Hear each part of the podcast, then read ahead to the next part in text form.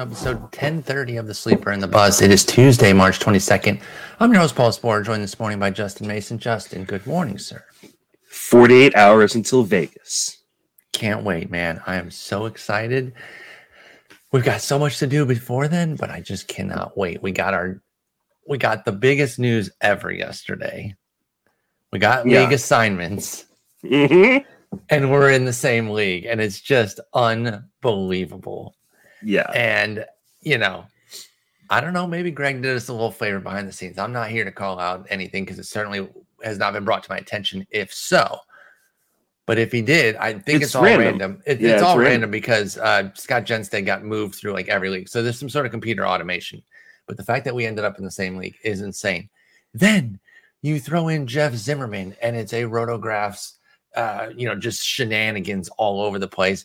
Dalton Del Don, Scott Jenstead, the wheel of Jenstead landed in our league. He eventually uh, wound up in our league, but literally there's like 25 people who said, Oh, he was in our league for a minute. He was in our league for a minute, but he Mhm. ends up in our league. Uh, that's not it. The, the hits just keep coming. Dustin McComas is a friend of mine from Austin. And He's in the industry too, right? yeah, yeah. I mean, but like seeing him, the first thing I think of is he's a trivia friend. Um, he's on the big, big competitive team uh, that uh, actually sort of disbanded the team that would give us probably the biggest hassle more often than not. But yeah, he works over um, at Five Tool on Twitter. He used Mhm. to work over uh, big time Longhorns guy, covered them at Orange Bloods forever. And Any Longhorns fan knows what that is. So he's in it. Um, then we got Emmett. Ruland, is a name that I've heard a bunch before. I'm Very good player, exactly yeah. Familiar with him, but I know he's a beast. Dave Potts, who doesn't know Dave Potts? Yeah. Uh, Dave Smith, very good player. Michael freaking Govia. You want to talk about Uh-huh. the entertainment value in this? Oh, our, our, our draft is going to be the one to watch. Like That's that, what you I am saying. If you were going to be in Vegas um, for the this weekend um, on Saturday morning uh, when these drafts occur, yeah, that that is of the seven drafts that are going on, I think ours is easily the one to watch. You, me, Govier, Jenstad, uh, Zimmerman, and I mean Zimmerman's pairing with Tanner Tanner Bell. Yep. um you know dalton del don like this is gonna be uh dustin it's gonna be a fun table uh to just I can't wait. around And I, I don't want to give short shrift. I don't know these people, and I'll meet them on Saturday. But Mike Dug- Duggan, Herb Ero, and Ryan Radzitsky working together. Uh, Ray Diaz, I mentioned Emmett and Ralph Ehrman. So it's a it's a group. Mhm. You got the third pick. I got Yep. 15. Did you go straight butter or did you change it last second? With I, KDS? I I changed it last second um i Real would have had the Katie- number t- KDS is when you just uh, uh, you sort your one to 15 however you want, and then that is also automated and you get what you get, but you can pick where your spot is depending how early you come out. So straight butter would be just leaving it one to 15. Just want to explain that before you got Wh- into what, what you did. yeah which is what i usually do um i i felt like I, in the main event the pitching goes so fast Mhm. I knew Dalton was going to be our league. Dalton is notorious for taking like six or seven straight pitchers. Um, and I was like, you know, I'm just to put myself third first if I can and go. I did three, two, one, and then I moved up some of the back ones just in case um, uh, the pitching goes really fast. I can grab one, you know, hopefully before that, you know, one, two turn if I if I were to land the one pick. Um, so and I got my first choice. Uh, I was the second person pulled out of the hat to choose, and um, one had, had already gone to Scott Jenstead, Mhm. uh, and so I got three, and then Dalton Del Don got two. two. So so you know he's going to take Gerrit Cole in front of you. yeah, so uh, I've been kind of teasing him on Twitter with like you know gifs of like Jedi mind tricks and stuff like that to try to get him to take Nick Pivetta first. Um, I don't know that it- it'll work. Dalton's a pretty damn know. good player. I've played with him for a number of years now in the Barf League. So, uh, and Scott I've played with before in TGFBI. So it's um it's nice for me. I, I'm sure you probably feel this way too. I know a lot of these people. This is I've- awesome. yeah. I've played with probably I've played with over half of the league before, so uh, it hopefully will that'll work to my advantage, and I will crush you all because that is what I'm planning to do. Doubtful. I'm picking at the wheel, baby. I got 15. I did move that up a little bit there. I went um I went one, three, two, four, five, nine. Can you guess why I put nine up high? because you wanted pick 69. Correct. I'm such an idiot. And then I went 6, 7, 8, 15, 14, 10, 11, 12, 13. Guys, I won a league. So any dipshit can win a league.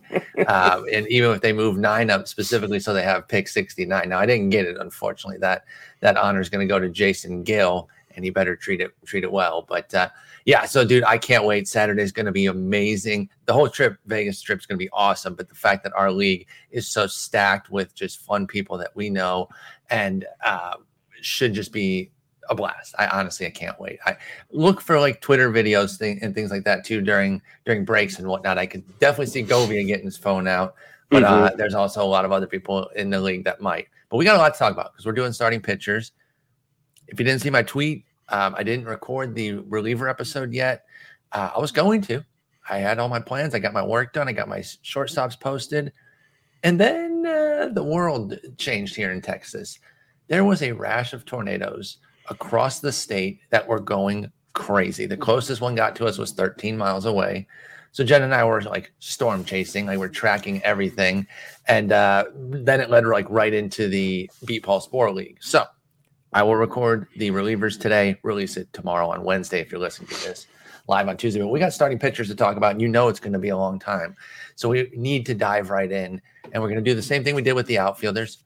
A lot of the upper tier guys, instead of diving in, and be like, "What do you what do you think of Gerrit Cole?" Like that's kind of worthless. I try to get a little bit more of a pointed question, and we kind of stick and move with with those. So let's just start. Was the Gerrit Cole sticky stuff situation overblown, Justin? I think so. Um, I mean, he obviously affected him early on, but he was still great. Um, and he's just one of the most reliable aces out there without any injury concerns or any more injury concerns than any other pitcher has. Yeah, no extra. Um, I mean, obviously every pitcher has concerns, but not. Um, I, I see the argument for his, you know, uh, Corbin Burnes over him. I haven't been able to push him below Corbin Burnes. Cole's number one, I think, right now. I, I think so too, and I'm, I'm not even sure it's really a competition. And I, I Mhm. love Burnes, but no, I, I think you just take Cole. I think you're trying to complicate things a little bit too much if you don't take Cole. Yeah. Is Shohei Ohtani underutilized as a pitcher? He was SP 30 last year. Now I know he was hitter six, but is there ever a scenario where his where his pitching is useful? Can you ever envision yourself drafting such an offensive stalwart of a team that you'd actually want to use him as a pitcher? Um, no. Um, I mean, he's just so good offensively. Yeah. Um, I I draft him as a hitter, and with the hopes that I'm going to be ahead enough in hitting categories later on that maybe I can use him as a pitcher at times. Um, or if there's just a really good matchup. The problem is, Angels run a six man rotation. They will skip starts randomly just to kind of Yeah. take the pressure off of him. Uh, and so if you're playing in a weekly format league, that's brutal to take a zero. True. Um, True. That's true. so uh, I Yeah. think it's I think it's more of just a catch up thing if you're behind in pitching later on. And I think really it would have been a better case to make last year when when the price was different because paying first round pick for SP thirty is not really the best idea. So I get Yeah. it. I just wanted to point out that he was still SP thirty along with being hitter number six. What an Obvi- obviously, in a best ball or in a daily moves uh, lineup, he is the number one overall player. by by far. Like if you Yeah, can use him as both in his daily Mhm. moves and you don't pick him number one, you you made the wrong pick. I'm sorry. Yeah. There is no two ways around it. Any workload concerns on Corbin Burnes? 167 last year was a career high, made 28 starts, you know, basically a full season. I give him credit for that. But it's the first one in the majors. Any workload concerns with him being kind of that SP number two, number three, depending on people's rankings, uh, because we haven't seen him do like an even 180 or higher. Any wor- any worries there? Maybe a little, just because the the Brewers really try to optimize their pitching staff um, and not push him. But I mean, whatever you do get from him is just going to be amazing. Um, I think you know on a per inning basis, he's probably better than Cole. You just and the reason you don't have him in front of Cole is because you're a little worried about what the inning totals are going to be. You you can pretty much pencil in 200 for Cole, and you can't do that for Burnes. Um, that being said, like I I just think he is the best pitcher in the league, not named Jacob Degrom. Uh, you think Cole is? No, I th- uh, Corbin Burnes. I think. You think is- Burnes is okay? Yeah. but you're taking Cole, so Cole is your number one strictly due to the volume piece. Yeah, got it, got it, got it. I mean he's elite too, but Yeah, like yeah. you know, if you could promise me 200 innings from Pat or from uh from Patrick Corbin from Corbin Burnes, um, I would. I'd be taking Corbin Burnes first. Yeah, I, I think if there if there was a way to to guarantee that, that would change the calculus a bit, and that is kind of the question with with Burnes. Uh, but obviously, not such a big question that uh, people are ta- letting him go uh, late at all. He is a very high pick. Uh, which men are you trusting this year? Max Scherzer at the elevated age, but still amazing, or Jacob Degrom with the lingering injury concern, but obviously God tier on a uh, you know on a per inning basis. When he's pitching, he's the best in the game. So who are you trusting as far as uh, Scherzer and Degrom? And neither is a valid answer if you're really not taking either. But I'm curious where you're at with the two Mets. Um, I mean, it's Scherzer. I, I don't know that I'm going to get um him at any point rest of the way. I, I've gotten him a few times already. I've gotten Yeah, DeGrom a couple times. already. Okay. Yeah, but uh, the injuries concerns on on Degrom are are super super scary. I assume he will go in the first or second round in our main, which means I probably won't even have an opportunity to get him. That's okay. Someone else takes that upside, uh, but also the downside. I'm I'm playing it a little safe for that early. Yeah, I think that's uh, that's where I'm at too. I I really uh, love Degrom. He's amazing, and I know he could really change your fate if he ends up staying healthy and you get him, you know, late first or even middle first because he can he can be the one one type. But I, I trust Max a bit more too. I I, I got Degrom high still. I actually have Degrom above Scherzer. Maybe I need to change that. I'm really torn. I've ended up passing both so far this year, uh, pretty consistently and I, I- I don't hate either. I just have decided, you know, I'll go elsewhere. Plus, I have Buehler as my number two. So a lot of times when it comes down to Scherzer or um, or, or Degrom, Buehler's still there, and I end up taking him because I really really like Walker Buehler. Is there any real difference between Burnes and Brandon Woodruff? Um, I think Burnes is just a little bit more electric. I think Woodruff is a little bit safer. Um, and I think he probably will So if you more mix the volume, yeah, like then don't they end up kind of being the same? They do. Um, that's why I have Woodruff third. Yeah. So I'm I'm totally fine getting Woodruff as my ace. Won't happen in the main event because he won't be there. He may not even be there for you Correct. at the end. There's a Uh, legitimate chance that he's not so- even there for me. uh, my guess is four to five starting pitchers go in the first round. So uh, that's you know that that's the problem with being at the wheel right there for you. Oh yeah, no doubt. It's gonna be it's gonna be really interesting. I, I forget uh, who I was talking to that also got 15, and I was talking about how much it diverges after like pick six Brock- at this point. Brock, Miller. And I was like, we could have vastly different players available to us at 15. Yep. Like just completely different set of players. It, it starts to diverge that quickly. And then in the mains, people are just, they're going to get their guy. Uh, does Walker Buehler's ERA slash ERA indicators split bother you? Uh, he's kind of maintained it over his career. It's kind of the pushback I've been seeing on him. I just mentioned to you that I have him number two. So my answer is clearly no, does not bother me. But what about you? Where do you come out with Walker Buehler? uh, working so far ahead of his SIERAs and FIPs uh, over his career with his ERA. Um, I mean, it doesn't bother me that much. I mean, maybe a little, but I mean, enough to where he's not like a top five pitcher for me. But I mean, he's still a top ten guy. Uh, I think he's pretty reliable. I think the Dodgers um, are going to rely on him quite a bit. Uh, you know, when you've got guys like Andrew Heaney and Clayton Kershaw in your rotation, you need a horse, and I think Buehler's a horse. Um, and so uh, I've kind of gone back and forth between Buehler and Urias as who should be the number one Dodgers pitcher, but I think Buehler is a fine choice. And I think people who are like going, "Oh, the skill slip, the skill slip," like the slip to what? He was still amazing. Um, yeah. you know, I, I think it, I think it's a little bit of just like splitting hairs because it's hard to figure out which ace you want to start your team with. And I get that, right? Uh, You know, when we, we start nitpicking at the top there, but sometimes the nitpicks don't really hold up and you're just like, prefer somebody else, that's fine. But the anti case you're trying to make isn't really there.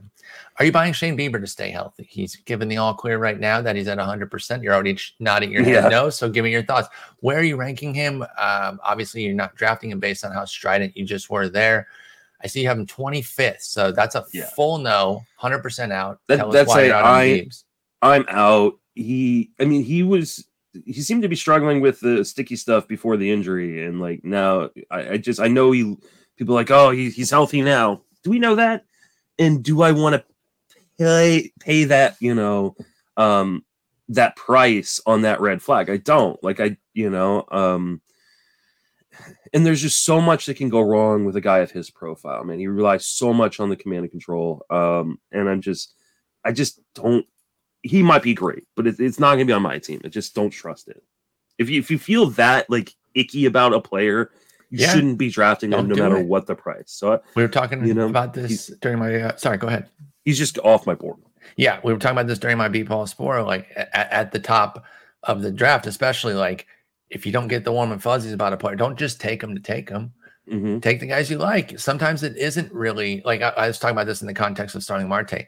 I don't really like. I understand kind of the anti case, but I'm not really in on the anti case. I'm just not in on the pro case either. So I just end up never drafting him.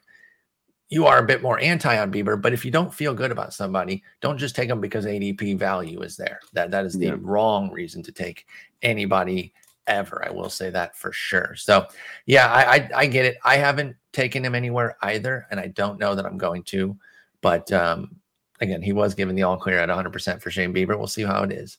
Is Julio Urias underrated? They took off the kid gloves last year with him and Buehler.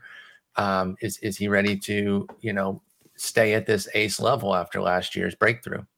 Yeah, I think he is. Um, I think this is the. Uh, I think Julio Urias is going to be the number one pitcher on the Dodgers, uh, which would make him probably a you know top five to seven starter this season. So Mhm. uh, you got that offense behind you. He's going to win a lot of games, He won 20 Um, last year. You know, hmm and I, I think they're going to just continue to let him go further and further. I mean, they're probably still going to be careful with him, but uh, not as careful of the, as they've been with him in previous seasons. I think they're just going to let him run. Um, and I'm I'm super super stoked. Uh, I'm totally fine if he ends up as my SP one uh, in Me the main. too. And, and that's why I like Urias and Buehler's because eh, there's no more real kid gloves with, with them. They like they can't really afford it. They they have to let them pitch. They don't have the overwhelming depth at starting pitcher. Their offense is amazing. The Dodgers are amazing, but they don't have like nine SP worthy guys that we're talking about like they have had in some previous years. They need their workhorses to be workhorses, and that's Buehler and Urias at this point. So we'll Yep. see how that goes. I agree with you that Urias as my ace would be fine. Are you moving Zack Wheeler down off the shoulder news? And it's it's really just news of some soreness and some some caution, but it did create an ADP dip. Did it create a rankings dip for you? It did. I mean, I had him as my number three, uh, and I've dropped him all the Oh, way okay. down to eleven.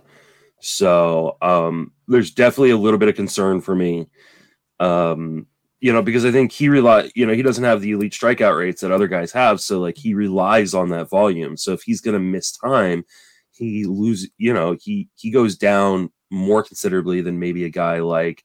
Um, I don't want to say Chris Sale. Chris Sale, so Chris Sale's going to be out longer, but a guy who's going to Yeah. miss maybe his first, you know, time through the rotation. So I think he's going to be okay. I mean, I think we had this kind of situation with him in 2020 where he's he, where he had to miss his first go through the rotation um, because of uh, some sort of issue, and people freaked out, and that's why he dropped a ton, um, and then just went out and just crushed everybody's hopes and dreams, including mine. So uh, I'm not taking him off my board, but I definitely moved him down.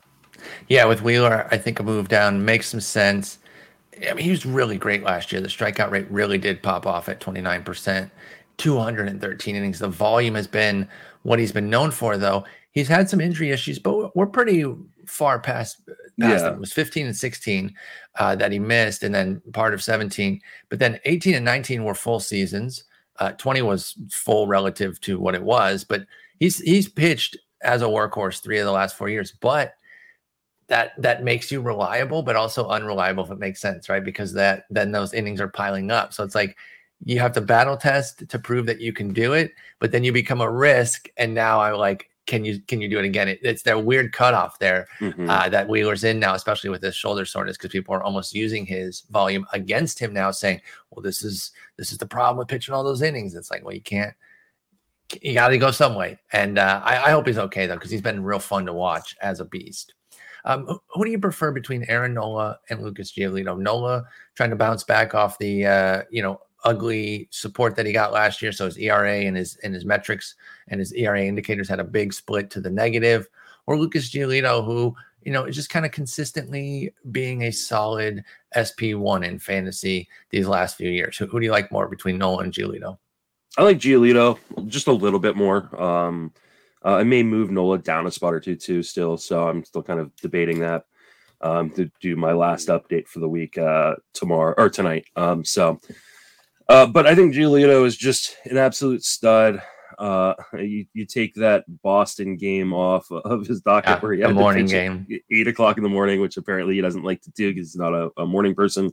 Um, and his uh, his stats look a hell of a lot better. So um, he gave up, I think, what eight runs or something like It that. was it was absolutely brutal. yeah, it was in, in an inning or whatever it was. But um, yeah, I, I think he's kind of one of the underrated aces. I think he's still an ace. Like people were taking him as high as eighth overall in the main events last year, and now you can get him in the late second, early third. So He uh, didn't do definitely anything. That, guys, definitely guys who, who's in play for me in the main. Yeah, he didn't do anything that you should necessarily be afraid of last year. Lucas Giolito put up another 179 innings. He's been in that 170s uh, the last three full seasons. Uh, 29%, 28% strikeout rate, 353 ERA, 110 whip. Uh, I actually took a deeper look at Giolito and, and I moved him up a bit. Uh, actually, I posted the wrong thing on the Mm. Patreon page here. But yeah, I, I had to move him up. Um, you're going to see it here in just a moment. I'm still lower than you, but I, I realized that I was definitely too low on Yeah. uh, on Giolito. So I do like I like Noah. I like either though. So I wanted to make you pick because I don't know that I have a uh, a stark preference there. I kind of just take whoever's available. I, w- I would be fine with either. The the beauty of Nola is like even in his quote unquote down seasons, he's never been bad. Yeah, Like, like, even he's never year. completely fallen apart. He's never been bad. He's always been good or he's been great. Mhm. Um, and that's the kind of starting pitcher I like to start my staff off with. Is a guy who his his floor is good. Yeah, because even last year, yeah, the 463 ERA did hurt you, but you got Mhm. 181 innings with a Yep. 30% strikeout rate and a 113 whip. It's not like he gave you nothing. There were still reasons to continue starting Nola. He just gave you a different Which complexion. is super unlucky. Yeah. Yeah, I mean, it was brutal. Like he had a 326 SIERA, 337 FIP. How much do you worry about Philadelphia pitchers with defense that still sucks. defense? It's worse. Yeah, and it is a concern because I mean Nola shows you what can happen. And so Mhm. it could happen to Wheeler, it could happen to Kyle Gibson, it could happen to Suarez. Any of them could feel the pain. The relievers could feel the pain. There is some concern there. And I, I think about it when I'm looking at Wheeler and Nolan. I'm like, well, do I want to take this one here? I've been pretty comfortable with both of their prices. Uh, Wheeler's obviously has changed recently, but Nola's price, there's not a huge discount, and nobody is is surprised by his uh, underlying numbers. I'm open to taking him though, but I think if you prefer Giolito specifically because of the team defense, I could I could totally buy that. Just because Yeah, it's better. That's the only reason I'm really thinking about moving Nola down a little bit. That's I think that's fair. The it's not his defense is so bad behind him. hmm And we saw what it can do last year when it really Mm-hmm. ravaged him. Is Sandy Alcantara the next big thing? Are you on the hype train? Um, yeah, I think I am. Um, not completely though, not in the same way that other people are. I don't feel as comfortable as with him as my SP one. Uh, and if I do take him, it's because I'm probably double tapping pitching right there. Okay. Um, I'd prefer if he's my SP one that my SP two be really, really good. Um, you know, BSP one caliber. So, uh, I, I, he's going to give you a lot of innings. The question is, can he keep the gains we saw late in the season last year? I think he can. Um, the Marlins have been a pretty good organization in terms of developing pitching, uh, and so uh, I'm I'm willing to bet on it, but I'm just going to hedge my bet by like pairing him with a Lance Lynn or a Peralta or someone like that. I think that's fair. I actually took him as my number one in the 12 yesterday, the beat Paul Sporer. Um, S- Snell was the backup, though. I went Snell, Eduardo, Ian Anderson, Urquidy. That, that was the, the backup behind him with Gallegos and, and Rogers. It's a pitching that I kind of focused on on hitting, and I'll work the pitching in Sounds like season. Yeah, like because Yeah. you know I, It's a a 12 though, so you can. that's a 12. that, That's right? what I'm saying. And that's why I think I can leverage the pool to my advantage. But I'm totally in on, on Alcantara as a next big thing. I, I'm paying the big premium. The only concerns I've heard are um, strikeouts and the win support. The win support, I really don't have an answer for. Obviously, Miami might be pretty mediocre again this year, but the strikeouts, I mean, Alcantara literally has everything we look for in in a budding ace. Uh, the swing strike rates are there. Um, he hasn't been walking guys last few years. He took a big step on in strikeouts in the second half last year. It's all there. He's 26. He's gone 200 innings basically twice, 197 one time. I'm fully in. I think he's a beast. I'm paying the premium. Um, what does Robbie Ray do for a follow up? Whew, this is so tough. I was fading Robbie Ray, and then he signed in Seattle. I'm like, oh my god, this is a good park. Um, uh, and a, and a really good team too. Um, I don't know, man. I, I'm Robbie Ray is the guy like I'm the most torn on. The skills were fantastic, but he still gave up a ton of home runs. Yeah. Um, you know, will a new organization turn him back into the old Robbie Ray, which is what we don't want to see. Um, no. I've just been fading it. Um, Me too. And I totally understand people who are buying in on the hype, but I feel like I feel like last year is the ceiling, which was amazing. Don't get Yeah. me wrong, Yes. but um, I just I'm so afraid that he crashed. Like when I say like Aaron Nola, like his ceiling is still really good. Robbie Ray, or sorry, his his floor is really really good. Robbie Ray's floor is not really really good. It's a lot of strikeouts and scary. destroying ratios. Yeah. Yeah, that that's the scary part there is that he goes back to that where he's just, you know, it, volatile as can be, Mhm. um, loses the walk rate gains, and then and then what do you got? I, I've been fading it too. I'm just I'm nervous. Uh, if I lose, and he, and he just picks up right where he left off, I'll actually be fine with that. I, I want him to be good. It's fun to watch good Robbie Ray, but I I I can't get there on just believing it. Yep. So I haven't, and I have been passing him. Um, do you trust Freddie Peralta as a fantasy ace? I do. Um, this is a guy that I faded last year. Uh, I'm no longer Whoops. fading. Um, he, uh, yeah, he's. Um, I didn't really have I- him last year either, by the way. I had him in some early drafts when he was going like outside the top one. But then he was like, whoosh, and then he, but he just went up. Uh, and I just like I can't pay for this until I, you know, because you're paying for the ceiling. Well, you got the Mhm. ceiling last year, and I think there's still more. I think he can break through that ceiling, um, especially if the Brewers let him go in innings. I think the biggest concern is what the Brewers are going to let him do in terms of innings. So, uh, if even if he doesn't, I think this is why you pair him with a workhorse. You pair him with a guy you feel really comfortable that is going to get 200 or close to 200 innings. So, um, you know, I'd love to pair him with a guy like uh, Walker Buehler, with a guy like uh, Yeah. Lance Lynn, with a guy, uh, you know, like I don't know, uh, Jose Berrios. Like, you know, maybe you you know maybe guys who are going a little bit later, but still offer like a potential of like a ton of innings um, to kind of cover the fact that maybe Peralta his max is like 160, 165. You know what I th- think uh, gets a little uh, wrongly put out there for Peralta? Maybe maybe I'm just hearing it in a couple circles and it's not as prevalent. But this notion that he kind of gets boiled down to a two pitch pitcher, He's like no longer slider. that. He was a four pitch guy last year. Four Yeah. pitches at ten percent plus. If you have, if it's ten percent, it's a pitch that you can Mm-hmm. go to. Um, and the changeup was at nine seven. We round that up to ten, and the curveball was at eleven percent, along with twenty six percent from the slider, fifty three percent from the fastball. That's four pitches, and the platoons have never been a problem. And last year they were particularly amazing, where righties and lefties were snuffed out uh, with sub six hundred OPSs. So yeah, I'm in on Peralta too. I'd The love to see. Was really, really good too. Like It- it, it wasn't just like a hey, I've got this. You have to somewhat think about it. It was a pitch that he really could lean on when he needed to. I'd like to see him lean on it more, honestly. Yeah. I think he should get rid of the change or at least dial back the change a little bit and just really rely on that curveball a little bit more. You know, bump that up to 15 to 20%. And I think he he has the potential to finish as the number one pitcher in baseball if everything broke his way. There's not a lot of guys that you could say that about necessarily. Yeah, because the swing and miss for Peralta is ju- just Mhm. obscene. We were watching. Um, Nick was Nick Pollack was reviewing his spring training start in his Twitch stream, and you saw like he's so nasty that he got he was getting away with like pretty shit command. Like he was missing pretty badly, but the pitches were still so nasty that it was generating outs. And so yeah, he's like got this motion that really just throws hitters off. That's the thing. All well, and, he's like uh, throwing his body at him basically. mhm. So uh, you know, I, I do wonder, like in dynasty leagues and stuff like that, like how well that body holds up over Yep. time. But he's he's a slight frame. yeah, but for 2022, I'm I'm I need to move him up. Is one of the things I Okay. need to do.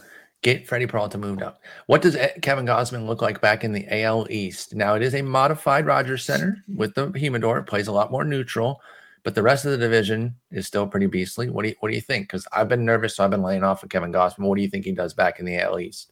I think he's gonna be fine. Um, you know, but I haven't been drafting him a lot, so like I think he's gonna be okay. But I think he's, uh, you know, it's it's still a tough division.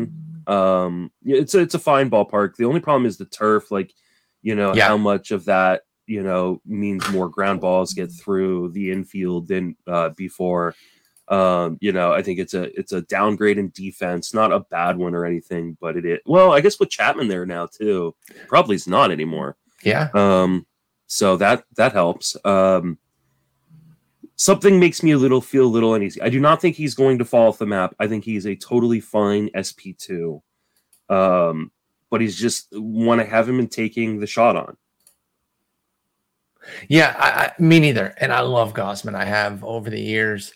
Uh, been waiting for him to break out. He finally did. You know, got out of Our first argument was over who loved Kevin Gausman more when he Exactly. I actually have another memorable uh, debate where I was on the anti Kevin Gausman side, but it was really more the pro Julio Teheran. Chris Liss and I used to argue over the over those two guys, uh, and you know, he, he won, I guess, because Gausman became a stud. But uh, at the time with Atlanta, Per- Teheran was definitely Uh, out. Teheran looked like he was, yeah, looked like he was. I, mean, I, I was winning at the time, but if if, if it's a long range unlimited bet, th- Chris, you Mhm. got that one because Gausman became a G. But I always would say too, I was like, I don't even hate Gausman. I just think he, he and Teheran are the same type of deal. He's and he would always say, I'd rather live in Tehran than than draft Teheran. I'm like, well, okay, That's then, funny. Then go live over there because you should be drafting him, but not anymore. Don't get Julio Teheran anymore.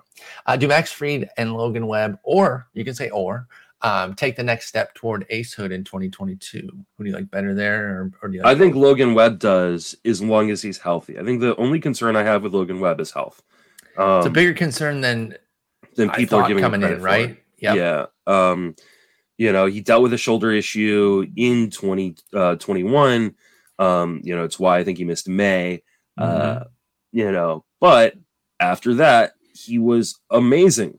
Um, and a workhorse. Uh, in their strikeout upside that I don't know that Fried has necessarily. So uh, plus, you. I just trust the Giants organization. I absolutely trust the Giants organization. I really do too. Yeah. Um, you know, the more and more I read about the things that they're doing behind the scenes, um, the more and more I just, you know, and obviously it's my team, so I think some people are going to be homers, but like, uh, like I, I think I mentioned this the other day. Like, Eno was talking about like, uh, you know, talking to uh, some of the people in the organization about like how they help prevent injuries, and it's the reason why like uh, uh, Crawford was able to stay healthier and have a better season, and um, you know, they're starting pitchers like they they are looking at every possible data set at every pitch, every at bat to figure out when to get guys days off, when to pull guys out of games. Um, so maybe he's not like a guy who can goes like seven, you know, innings uh, very um, very frequently. But I think Logan Webb is for sure, if health considering, is an ace, and I think he should be a top fifteen pitcher this year.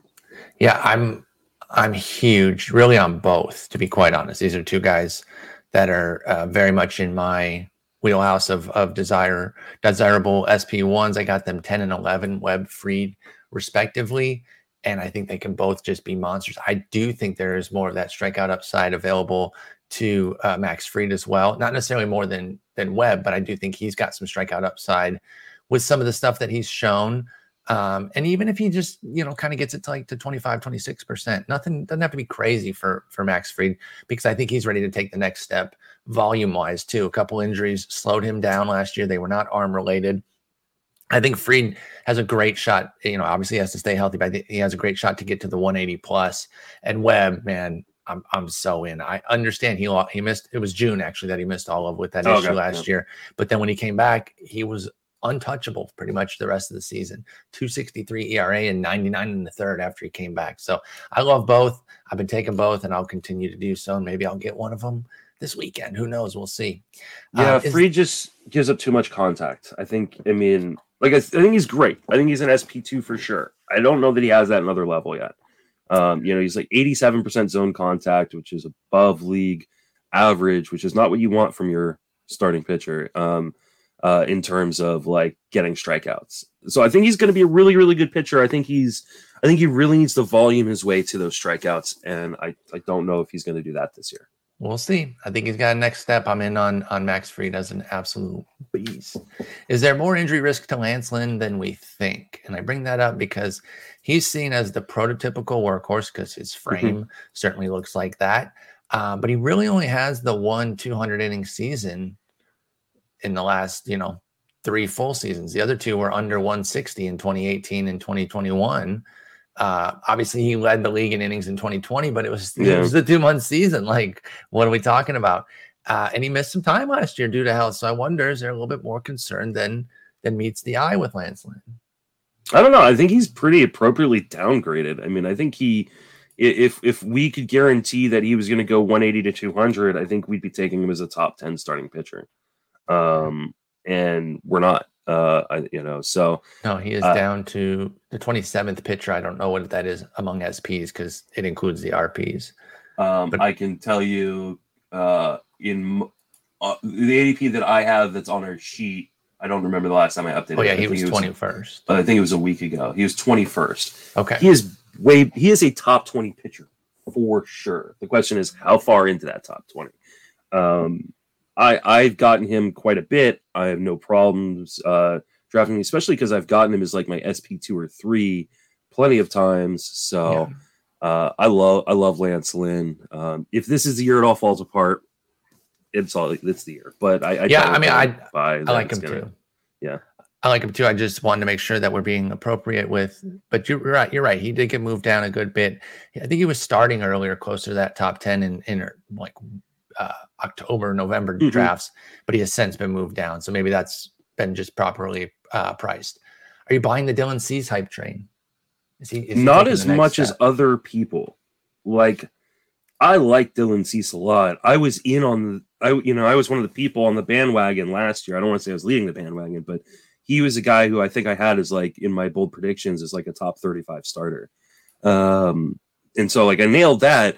But there are some people who think Dylan Cease is going to turn into like Jacob DeGrom or something. Uh, and they are just pushing this hype train past the station where I got off to do my victory lap. Like I got off to do my victory lap and the train kept going. And I'm like, Well, well, no, I still thought think he's good. stop. You know, this is this is where we were trying to get to, guys.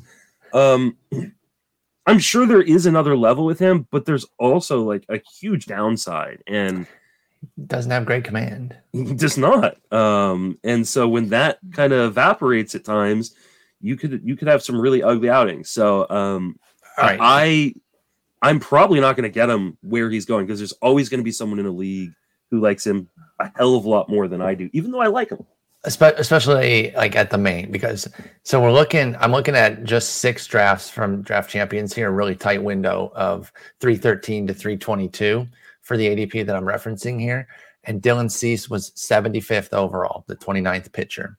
A min 64 a max 86 what do you think his ma- main min is going to be? What's the lowest he goes or the highest the, the, the earliest highest, he goes? the earliest he goes, in, in a main. Someone will take him in the early third round. so that would be in the 30s Yeah, I agree. I was going to say in the 30s. I thought I was going to trump you. my guess Yep. is totally agree. above somewhere above forty, so it's going to be thirty Yep. something. Yeah, so So it somewhere has to be before like one of the first. third round, somebody's going to. I, would- and totally agree. It's not going to be me. It's not going to be me, but I, I don't hate it either. If that's your Mhm. guy, if that's your breakout guy, you know, if that's Yeah. your Sandy Alcantara, go fucking get him. Like I, Yeah. I I'm I'm totally chill with that. He just doesn't happen to be my horse or Mhm. Nick Pollack's horse. Um, in fact, Nick Pollock would send him to the glue factory if uh, if it was his choice. He hates doing Jesus. he, he would cease to exist. I'm kidding. I'm kidding. I'm kidding. Um, the crusty stud that you trust more. I know who this is, but uh, Justin Verlander or Charlie Morton. Charlie Morton. Yeah, you, got- Um, you still have Verlander ranked very low. I do. I'm gonna move Verlander up, but not as a up near. He's another guy. Someone will take him inside of the Oh, top yeah. 40 picks. Now that one might be Um, me.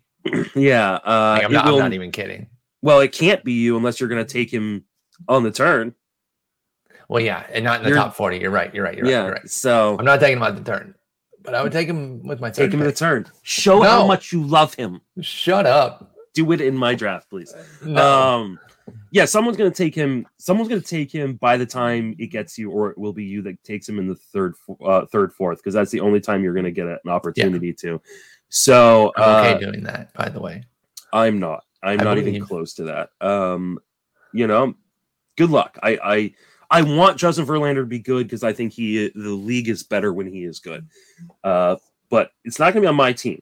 I don't shade anybody that's going to fade him, by the way. I really don't. Um, the reason I like him, no, normally people probably say, like, aren't you out on TJ returners? Generally, yes. When they get the extended 18 month recovery, 16, 17 month recovery, more in. When they're a unicorn Hall of Famer, that also helps. I get that there's big risk, but I think he's just never been, he's just not been bad at a level where I'm like, where the risk is is performance to me.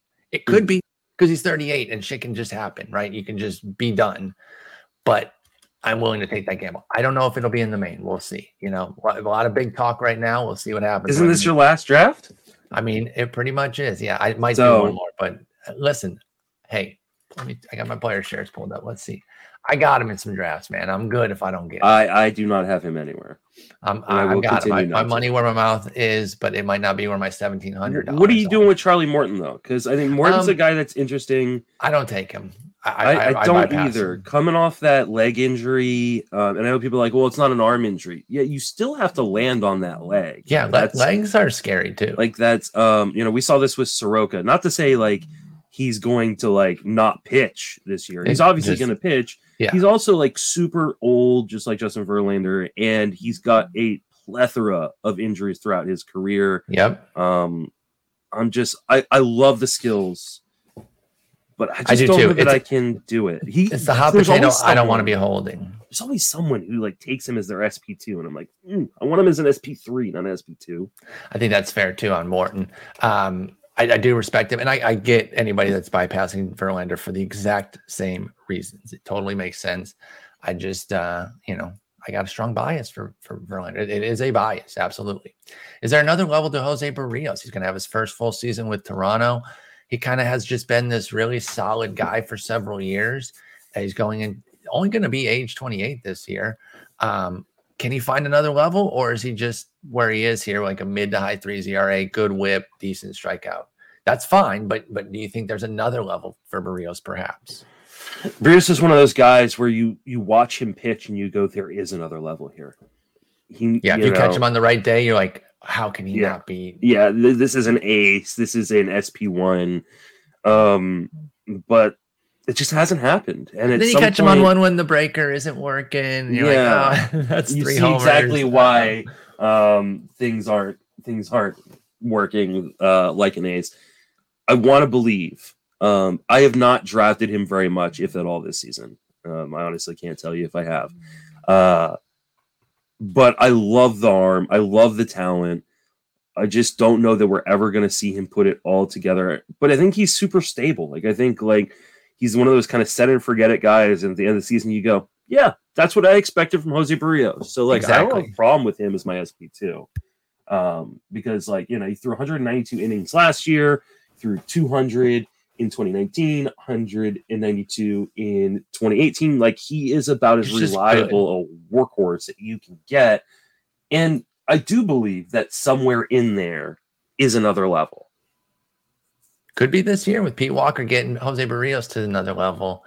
And Berrios- now they've Berrios? added Donaldson to improve that infield defense. No, Chapman. Chapman. Sorry, he's, he's Chapman. doing a Donaldson. He's doing a imitation. He's going to Donaldson. win MVP this year. Um, you no, know, I'm- dropped that walk rate again. I got to be honest, man. Like, this is a guy I've really liked in past years. I have not been drafting him this year. I got him perfectly, you know, I got him ranked high, 25, like within a range to get him. I think it's just been missing like when I'm taking something else, eh, because I've never actively bypassed him when he's been the top guy on my board. I, if Berrios is there, I think I would take him, but I, I, I wouldn't be surprised if there was another level, and I would be. The, the beauty is you're happy to take what he gives you at the price, but you're also buying a potential upside that I think I think Berrios does have a little bit more upside than he's being given credit for. Yeah. Buy buy a Florida based breakout. Trevor Rogers or Shane McClanahan, which one you prefer? Trevor Rogers, baby. Oh man, this is Trevor Rogers season.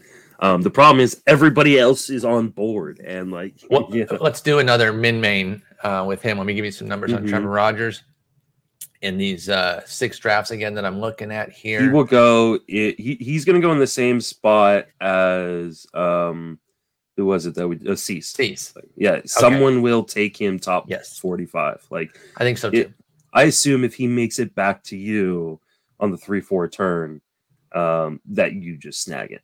Um, who would you take over whether Verlander or Trevor Rogers? If you're not going to double tap, let's say you, you, I you know, Trev. you, you take Trevor Rogers, Trev, right? Yeah. I think Trev. I'm really, I'm really keen on Trev too, and he does have his believers out there. He might not even get to me in the third.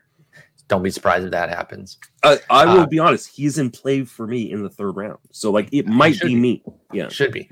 Uh, McClanahan, I do like. Uh, it's not an anti McClanahan take. It's really more of a pro Rogers take. I do think McClanahan will get his innings pushed up. It'll be around 160. He was great last year with 123. I think he's a beast. I just think Rogers is already kind of pushing toward that next level. I, I just get a better feeling about about him. Also, I think his team is more inclined to let him go, uh, whereas Tampa Bay will still manage because they also have October considerations Mhm. more than like Miami. So it's not even like a workload protection from a health standpoint. It's just a we know you're going to have to put on 20, 25, hopefully more innings in the playoffs, which would mean they were going far, and they're going to want to protect that. So that's Mhm. my my concern there. But I love McClanahan's talent. I think he's a total stud. Um, I have him ranked pretty high too, but I really, really love Rogers. I think McLaren's one of those guys that you need to pair with another ace that's going to volume. So maybe he's like a Jose Berrios pairing. Like you just like maybe you missed out on those first aces and stuff, and you pair Jose Berrios and McClanahan. That'd be Um, cool. I can get behind that. Yeah. Um, all right.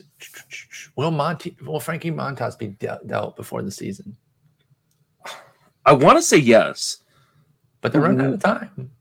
Uh, and so are the White Sox with Kimbrel. Like exactly. I mean, and there's a big discussion about that in my B Paul Sporer draft yesterday about like, are we overdrafting the hell out of Kimbrel? But we, uh, we are at we'll the moment. Montas. Yeah, we'll stay on Montas right Um, now. But um, he doesn't need to be traded to be valuable, though. Unlike Kimbrel.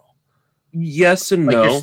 I mean, And I know the Wherever he goes is going to be a park downgrade, but it's going to be a team upgrade. Exactly. That's why I Um, think it's fine to just take him, even They also don't have the elite defense that they had before. Now that Chapman's gone, so like, True, but they usually favor defense. yeah, and they definitely did with Pache. Um, and I think Kevin Smith is will be okay at the hot corner, but like it's not. As, It's not Chapman. Yeah. Um, it's not Chapman. I, gra- I grant that. So I love Montas. I'd be happy to draft him. Um, this isn't shading him, but I I want to see him on a different team. I want him to get traded too, New York. I'm not get mad if he does to- I mean, I'd rather him not be in New York, but get him to Minnesota. Like, think about him in Minnesota behind that defense, uh, which is fantastic still uh, now, especially with Correa there and Urshela at third. So, That'd be great. um, but yeah, they're running out of time. Like, I don't understand. Maybe they're just not getting the right offer and they're going to wait. I think they they've just decided they can get whatever they're asking for, um, and that the offers will still be there in season. Exactly. So- and they're right. They will be. Um, and they can get something big. Though I do think Manaea is the one who ends up in Minnesota. That would be very interesting. Which Padre do you prefer, Blake Snell or you Darvish? Blake Snell, Just age? age, um, it's weird to say health, but um, I mean, not that I dislike Darvish at all. I think Darvish showed at the end of the season, like the, the sticky stuff, that clearly when that was taken away bothered him initially. Like he figured out a way. He's he's a smart guy. He's a really really good pitcher, and he just worked his way through it. Um, So I Mhm. think Darvish can be fine, but he's also older. Um, so I, I lean I lean Snell. I've gotten Snell a number of times. I've gotten Darvish once or twice, but Um, I, I really like Snell this year. I think he could definitely take that step back into being an ace. Yeah, and he closed brilliantly. Blake Mhm. really looked like he hit that next level there and found something at the end of the season. They got this new pitching coach, Ruben Niebles, that a lot of people are excited about coming in. And it could help both of them, right? They're both on the same team. I like both too, but I do have Snell higher. He is the guy I've been opting for there. Um, and and Darvish ends up being somebody that I'm like, okay, if he gets taken, I'm not too worried about it. But I do, I do still like him, and I might end up with him, but Snell would be my preference, and they're almost always both available. Mhm. And so if I'm going to go one way with the Padre, I'm going to take Snell. Are Alek Manoah's risks being glossed over? Those risks being the division that he pitches in, the two pitches creating a platoon issue, and a little bit of uh, a little bit of command trouble. That that you know it wasn't a homer problem of like epic proportions. It was 1.0, but it was a little something. The platoon split being the biggest issue 496 against righties, OPS 710 against lefties, the two pitches, those being much bigger issues for Mano- Manoah. But what do you think? Are those being glossed over or is he appropriately priced? I think he's a pretty appropriately priced. Um, I like Manoah a lot. Um, does a really good job of, uh, you know, limiting barrels. Um, you know that I, I I'm not worried about him in that park. Uh, defense behind him is good. Yeah, the division isn't great, but you know what? It seems like the weakest divisions got stronger this year. Like the Central got a lot stronger True. uh, or the AL Central got a lot stronger. The AL East got a lot stronger, or N, sorry, NL East got a lot stronger. I'm having trouble talking apparently. Um, I don't know those easy divisions anymore. True. Like, um, there's definitely bottom feeder teams that you want to take advantage of, but they have that in Baltimore. Like, Yeah. so yeah, they get one. I Well, that I don't know that got a little bit Yeah. better with the uh, with the field uh, moving. I'm not as worried about the AL East like I was last year. Okay. Um, I, like Manoah a lot. We took him as our SP2 in the tag team league, Shelly and I. So I've Yeah. got no problem. I love Manoah. I'm trying to temper myself, I think, but so I'm kind of maybe overhyping the the the risks just to make sure I don't go overboard with him. But I really, really do like him. Yeah. That's the end of the questions. Now we're getting into our groupings. We'll highlight some of our favorites here. Um, let's start with some mid tier gems. These are guys that they have question. Uh, a, a Mhm. particular question. Uh, maybe they haven't done it really at the highest level yet. A little injury, a little, uh, little uncertainty with a pitch or something. But if it comes out, it could be awesome. Luis Castillo, Tyler Mahle, uh, neither of whom have been traded from Cincy yet or look to be just yet. Nathan Eovaldi, Sean Manaea, who we talked about earlier, Luis Garcia and Framber Valdez in Houston, Jordan Montgomery, and John Means. Is there one that stands out above the rest for you, or are they all in a similar grouping? Um, I mean, there are a few that kind of stand out to me. Who, who are Um, who are the couple that uh, that really jump to you then? Um, Luis Garcia, Tyler Mahle, uh, Nathan Eovaldi, Framber Valdez. Like they, and Okay. actually, I really like everybody on this group except for Luis Castillo. Oh. Um, which is, Generally I the think- highest ADP of the of the Yeah, of, the, of whichever- this group. he, uh, he just kills your whip, man, and He like, really does. He really does. and I Um, love him, but man, I have faded him this year. and he, if he was to be moved out of a different park to a better infield defense, to a better park in general, like I would be, I would be definitely moving him back up. But he is the one out of this group that I can promise you I will not have on any teams this year unless he is traded like before my last main event. Um, but uh, yeah, no, I'm, I'm fading Luis Castillo. Love the rest actually. Um, Jordan Montgomery, I'm kind of ambivalent on. I, you know, I see some of the skills that people rave about, um, but I also don't love the I like him park, too. and so. Uh, but yeah, everybody else I love. I have no problem getting Okay. any of them. Yeah, so you know, I wish Tyler Mahle would get traded. He does have a massive park issue last year. His home road splits were crazy. Um, and if you're worried about that happening again, you know, he might get traded at some point in the year, but if he's not before uh, opening day, then you might have to deal with those again. Eovaldi's all about health. Um, I do love him. Manaea's about health too. He's had some major issues, but he looked great. Uh, Framber, you know, I worry sometimes. Uh, I, I push back on like his strikeout rate, but that ground ball rate is amazing. So if the team Yeah. defense just continues to support him, he is top notch on the like literally top of the league, 70% ground ball rate. And, you know, again, the strikeout rate is not amazing, but he did kind of run at a high level with it in 2020. And I, I predicted, you know, everyone predicted properly that it was going to come down because he had a 10% swinging strike rate, 26% strikeout rate. But curveball guys can run lower swinging strike rates than their strikeout rates would normally portend. Mm-hmm. He we went back down to 22% Framber Valdez did, but don't be surprised if he can live in a 24 to 26% range yep. for a full season in a given year. Don't plan for it, but it could happen for him because he has that curveball. And I've definitely seen a correlation where guys with heavy curveballs, their swinging strike rates aren't as big as their um, uh, as their strikeout rates can be sometimes. And I should probably get a, a, collection of some of the other examples I've seen over the years. But I remember looking and feeling like, well, this guy's swing strike rate doesn't make any sense. Curveball guys don't get as many whiffs, but they save them for when it's a put away pitch. Mm-hmm. So, but I also love the ground ball rate from uh, from Framber Valdez, and then John Means. Home run issues are home run issue is his biggest problem. Yeah. Does the park change do enough for you to really move the needle on that home run issue. At least because righties, uh, he's a lefty too, so righties kind of get him, and that's the park. That's the left yeah, is what got moved. I think that's. I think that um, that's one of the reasons I'm buying back in. Um, and I also think there's a chance he gets traded out of Baltimore. So true. Uh, clearly not going to happen right now, but I think he he could get traded out of Baltimore. I I don't think we give him enough credit for just kind of the uh, crazy season he had last year in terms of like having to like leave and you know and just um I like Means a lot and I think he's kind of underrated because he's in Baltimore but like we we draft pitchers on bad teams all the time and um the part change should, win. Yeah, the part change should be really beneficial for him. Uh, I think this is um, a season where he means business. John means business, baby. I totally agree. Uh, yeah, righties ripped 27 homers off of him. Still only had a 707 OPS.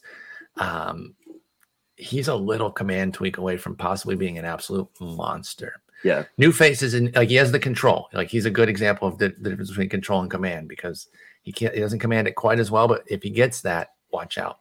New mm-hmm. faces in new places. Carlos Rodon in San Francisco, Chris Bassitt in New York with the Mets, Sonny Gray in Minnesota, Eduardo Rodriguez in Detroit, and Yusei Kikuchi in Toronto. Based on their price, who's your favorite of this group? Uh, Bassitt, I think. Um, and then the next one would be Sonny Gray. You've been a um, Bassitt hound all offseason. We had some discussions about him when my ranking first came out. I ended up moving him up a little bit. I still don't quite have him where you do. Going out to New York, you know, another good park to pitch in, better team context because they're tearing it down. But uh, you have him like we have a massive split here between us. Yeah. Um, where do you have Bassitt? Oh, you have him 28th, and I have him down at 55. So yeah, that's yeah, that you're crazy low. That's, expound I mean, further on Bassitt. He's just the like epitome of a safe number two starting pitcher. Like he's one of these guys where you know if it hadn't been for him being hit in the face, he probably would have gotten close to 200 innings. Um, uh, and so like you're not going to blame him for that. And he couldn't have moved to a better spot. If he was going to leave the comfy confines of Oakland, like New York was like the best possible landing spot because not only does he get um, that park, which is great, uh, he gets a, an amazing offense behind him. He's going to win some games. Like he could True. legitimately be like a 17, 18 game winner. Um, yeah, the, there is no like he's the best pitcher in baseball ceiling. Absolutely. He's not going to finish the year as an SP2, but I feel pretty confident saying that I think he's going to be at worst an SP three or four. Um, okay. So like, there's no falling off the map for him, and I think I, I, feel very comfortable with him. I'm I don't have to take him at 28, like the 28th overall starting pitcher, like you know, because a lot of people have him true ranked where you have him. I can take him as my SP three or four, uh, you know, and feel very very confident that's who I got, especially if you start off with a riskier ace. Yeah, no, I think I think that's all fair uh, with Bassitt. And I, want to be clear that my ranking is not like an an anti, and like you point out, it's actually closer with the consensus. But yours is just a very pro Bassitt take, um, which I don't think is completely out of pocket. I'm I'm a bit off the market because he's the 45th pitcher without SPs. Oh yeah, you have the uh, you have the ADP there. Let me take a look at that 28th. Um, he is SP number 39. uh, based on the ADP that you had. So I am a, I'm a bit off the market. Maybe I got to go a little higher because I do like guys that that really massage that whip. And he definitely is going to do that. I think Bassitt will continue mm-hmm. to do mm-hmm. that. Even if the strikeouts come back down into the lower 20% range, range, I'm fine with that. I think he should be a good bet for 170 innings. But he's okay. he's one of these guys that made improvements in every single place you want to see him make improvements in in, in 2021. And I think part of the issue is the projections bake in too much of what he was before. Um, okay. And so people are looking at the projections and going, well, he's going to regress. Why? Why is he going to regress? He made gains in his walk rate. He made gains uh, in his swing and strike rate. He, you know, he's going to stay in a great park. It's got a better offense behind it. Like he, he, you know, like he made gains everywhere you want him to make. Is he going to like jump into the next tier? No, but like, yeah, I think he's going to finish like an SP two three, and that's where I'm drafting him. I think that's fine, and I, I think the the rankings back that up. Um, Eduardo Rodriguez had a Aaron Nola type situation where his underlying numbers were so much better than the ERA he was saddled with. And I find myself, you know, as somebody who was, I was not a huge fan in Boston. I kind of thought he was what he was high threes, uh, ERA with a bad whip. But now going to Detroit, I, I'm trying not to just make it like, oh, it's my favorite team, so I'm geeked. But I think this context suits him well. The defense gets better behind him with uh, Baez being his shortstop now. But then the park, I think, is is going to help him get back uh, to where the skills should have been last year. And he's always had consistently strong skills. I think he puts up his best ERA ever, and that's not a crazy bar to clear. He's at three eight one is his career best, and that was in 2020 uh, or in 2019 because he didn't pitch in 2020.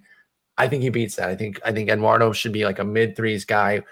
The whip is still probably going to be a little bit of an issue, but I think he can get it under one three and he's been a guy who can he can be a workhorse too. So I'm kind of in on Eduardo uh, now that he's joined my Tigers, and I didn't necessarily think I would be when when the signing first happened. How do you feel about Eduardo?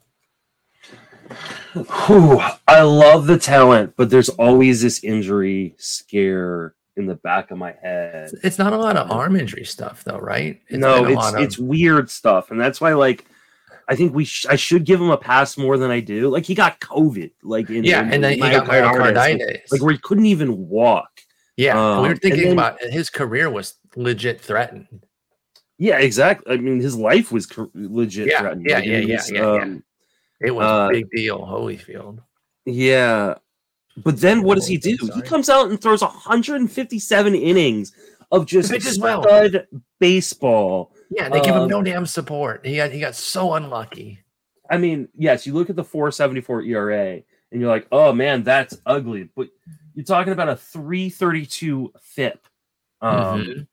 you know, like ah, he I need to move him up. Um, the skill the skills were there, man. The, yeah, the skills yeah. were absolutely there. The and he's moving to a better park for him. That's what that like. defense is going to be good behind him because um, I, I, love the addition of Baez uh, for that defense. Mm-hmm. Mm, yeah, I need to probably move him up a little bit because um, I've got him, I think, outside of my top forty, top forty-five. Oh, yeah, I got him thirty-two. I really, I really feel strongly about him. Oh no, so I have, I have him forty-three. Okay, uh, well, that's he's not, definitely going to move up. He's definitely going to move up because Shane Baz is going to move down. Yes. Um, he, so Shane Baz is off my board, by the way. Oh yeah, completely. We're gonna talk about him in, in, the group next, but yeah, pretty much that entire tier, except for maybe one guy, is off my board. Yeah, so. injury scares here. Guys that have uh, current concerns or are coming off of pretty big uh, concerns. Be, before we move on to that, yes. Carlos Rodon will go in that same top forty-five ish first three rounds in, in, Vegas. Somebody will. Won't yep. be me. Might not be our draft, yep. but somebody will in a main. His main men will be top forty-five. Agreed. Yep. Um, all right, injury scares. Noah Syndergaard, Pablo Lopez, Chris Sale, Shane Baz, Jack Flaherty, Mike Clevinger, Zac Gallen, Luis Severino. They run the gamut here. Any of them you're trying to pluck for that for that uh, discount? I'm intrigued by Chris Sale, uh, just because it's only supposed to be two to three weeks. It's not like an arm issue, um, but I haven't done it yet. Actually, well, I was in a mock draft yesterday, and I took him because he fell. You're Uh, trying to skirt around the rules of your drafting. Just to uh, no, no. the? NBC Sports Edge put together this like big mock draft thing, the live Oh, okay. stream, um, and like he fell so far that he They was like, couldn't. uh, you know, he was he had like, and, and there's IL spots. I don't think I could do it like in like in an NFBC league where there's no IL spots. exactly. But in leagues with IL, if he's really only going to miss like two to three weeks, This is You sale just- you're talking about. yeah, you can just stash him on your IL. The rest of the Yeah. guys, uh, complete fade. I'm, I'm fading Syndergaard, Lopez, Baz, Flaherty. Uh, Flaherty in the tag team just he fell to like the 17th round. Um, nobody was touching I him. was Um, so excited about him this year too. I understand why. I love Jack Flaherty. Oh yeah, no, no, this now, has I'm been not. a- I'm this terrified. has been, but even before this, this has been a reoccurring. Like he's just been injured. I just thought he was healthy though. years. I know, but I thought he was healthy. He finished the season on the mound. You know how I feel. That, that's encouragement, but it's not a guarantee, and I know that. Mhm. And yeah, now I'm just He's I- off I'm my just- board. no. I mean, yeah, all these guys pretty much are off my board. Um, I can't imagine Gallen. Have And again- gotten an update on Gallen? Um, I don't think so. Let me state, by the way, that when we say off the board, we mean specifically for NFBC with no IL. IL changes the equation a lot here, um, and it would depend on how many you have. But in NFBC, you just get seven reserves. So we are being a little bit Mhm. NFBC centric here. But uh, that for me, But even I mean, unless I you have limited IL, I I don't know how you draft Flaherty. Like I just don't. Um, uh, and the other guys, it's not a matter of you know most of the guys aren't starting on the IL, right? Um, they're just going to end up on the IL. Problem with Baz, especially, is they may not put him on the major league IL. They may put him on the minor league IL, which mi- in some no, he's format, I, I think he'd I think he'd show up on the regular IL. He's on know. the 40. is he? Oh, okay, all right. Yeah, so like he's already on the 40, and if if my OOTP teaches me anything that I don't think there's really any difference between putting him on the like I, honestly I learned a lot he- about roster Yeah, I don't- management I don't- I don't that know, game. I, I- think he'll be on the regular IL, and you can just IL Mm. him. Baz. I need to Um, I need to turn off alerts for uh, like Ken Rosenthal and Jon Heyman right now because I'm getting all the arbitration updates. Right oh God, and you're like I don't care. I I'm like, oh, something every one of happened in. Toronto. No, Donaldson No. like avoided arbitration. Great. Yeah, Uh, yeah, yeah. Um, what Uh, about Luis Severino? Um, I have heard like nothing about him. I'm actually going to look up to see what the recent. But I haven't been taking him at all. I just he. I have him other in. He got like- bopped a little bit. I have him in like a draft and hold, but I I love Luis Severino. I'm a Luis Luis Severino guy, and he goes later than a lot of these guys, but I just I just can't trust it. Like I just you know um I, I want to, but I just somebody's gonna take him before I'm I'm comfortable doing it. Yeah, yeah. I think that that's uh, that's totally accurate, and I've I've I just haven't found the motivation to take Severino. I know it could be Mhm. such a huge upside. He's so good, but I can't do it. I have already taken Gallen in some leagues, and then obviously he got some bad news. Oh no, I haven't. Okay, good. Oh wow, I thought I had. I was pretty big on Gallen. I had him ranked pretty high, and I guess I've been passing him over in those early drafts, and now in these. I, I was drafts, super low on him. You and a few other people in the industry talked me up on him, and now I'm he's back And now he's hurt So I have Yeah, not got no. him anywhere. Um, I probably will continue to not. Uh, I'm trying to see if I there's love- an update.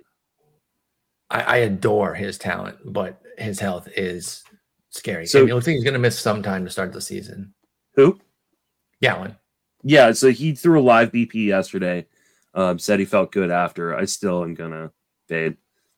Yeah, I think that's that's fair. Um, that doesn't that doesn't.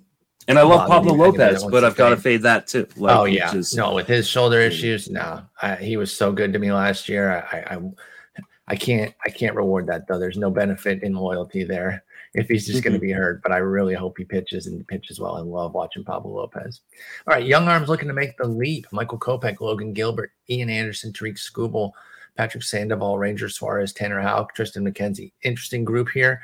They're not going to be making the Cease Rodon leap into the top 45, but these are all guys that are going to have crazy low mins in the main Mhm. because they're going to have their big believer in a draft that's going to jump them four rounds above their current min. whatever that is type of deal. Um, who is your favorite of the group or two favorites that you are targeting consistently? Ooh, um, probably Gilbert. Uh, is probably been my most favorite target. I like all of these guys. I'm not opposed to taking all these guys, but there's always seems to be someone in a draft who likes them more. Um, I was kind of out on Patrick Sandoval because of the back issue, and then I saw his start. And it's, it's Uh, not the, stress fractures for young players. Yeah, not a um, huge issue. so he was uh, he was amazing. Um, So he has a min of 170. Does his main min go into the top 100? oh, easily, Yeah.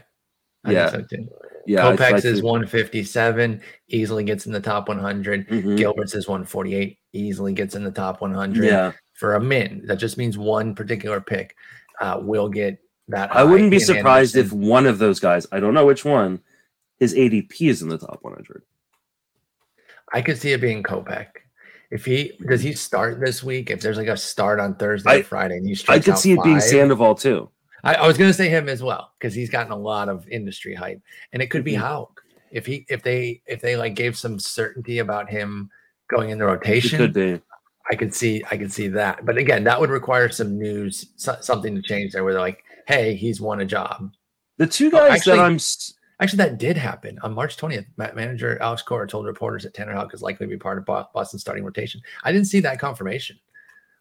I, I, didn't, I didn't. I hadn't seen that. um, the two guys that don't get enough credit um, in this, and they're not guys I've even targeted a lot or gotten a lot. I don't I don't even know if I have Tarik Skubal anywhere, but Mhm. um, if there are two guys in this tier that are going to turn into like SP2s um, this year, I think it's Skubal and Triston McKenzie um, because they have such huge strikeout upside uh, and have shown like they have that ace potential. Um, but they seem to be the ones who tend to be forgotten in drafts a little bit. Well, Um, Skubal needs to figure out that home run issue against righties for sure.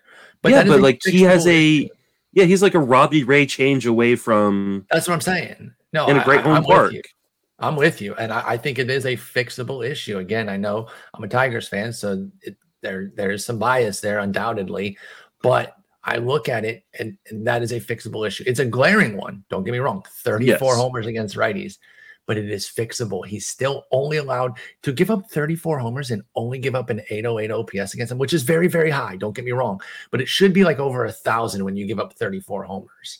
Like he, he basically allows the righties to be like I don't know who hit 34 homers last year, like Bryce Harper or something. He basically allowed righties to Nick be Castellanos. Yeah, yeah, he, he basically allowed them to, all to be Castellanos, Aaron Judge against him type of deal.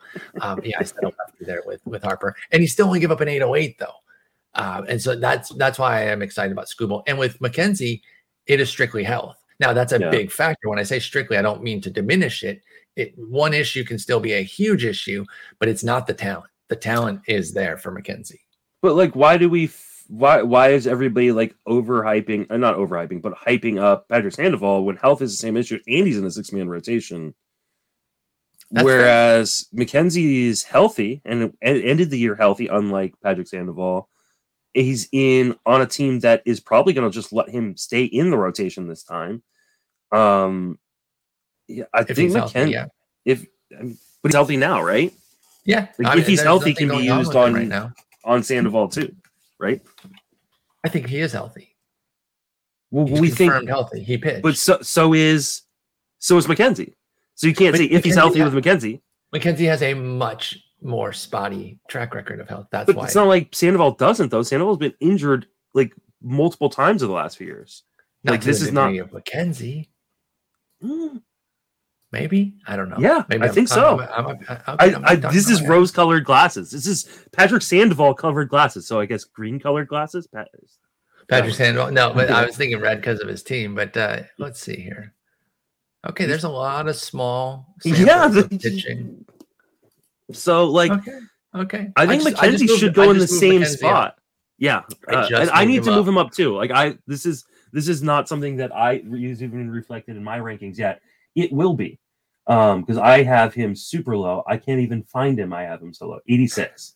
Um, but this is just something I'm thinking about. It's like, well, we're we're willing to be like, oh, you know, Sandoval's healthy. McKenzie's healthy now. He's dynamic. Will he hold up the whole season? I don't know. But but but you know, we don't know anybody will. That's the thing. exactly. The, the, that's the real thing is that the the idea of safety is a myth. Mhm. It is a stone cold. Now, guys, I'm not saying everybody has the equal risk, but they all No. carry substantial risk. Pitching is an guys that are unnatural perceived motion. healthy. Exactly.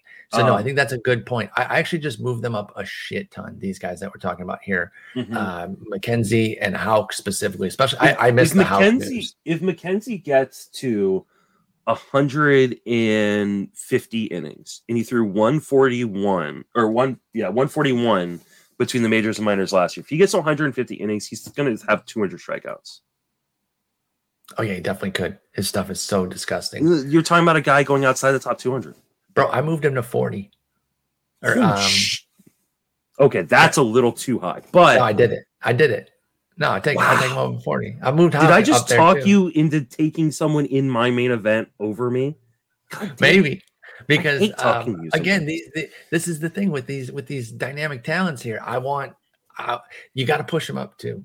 You got to push them up if you want them you got to go get your guys if you want them if you believe in them if you believe that that's the breakout. Don't rest on the adp if you're going to be pissed He's as hell as the 68th starting pitcher right now. Um, he's definitely I think mckenzie we're talking about. the upside on McKenzie, especially if for those of you who are in shallower formats, 10 team, 12 teams, Yeah. is a guy you want to bet on because there's so much Yes. replacement value. In a 15 team league becomes a little bit more difficult.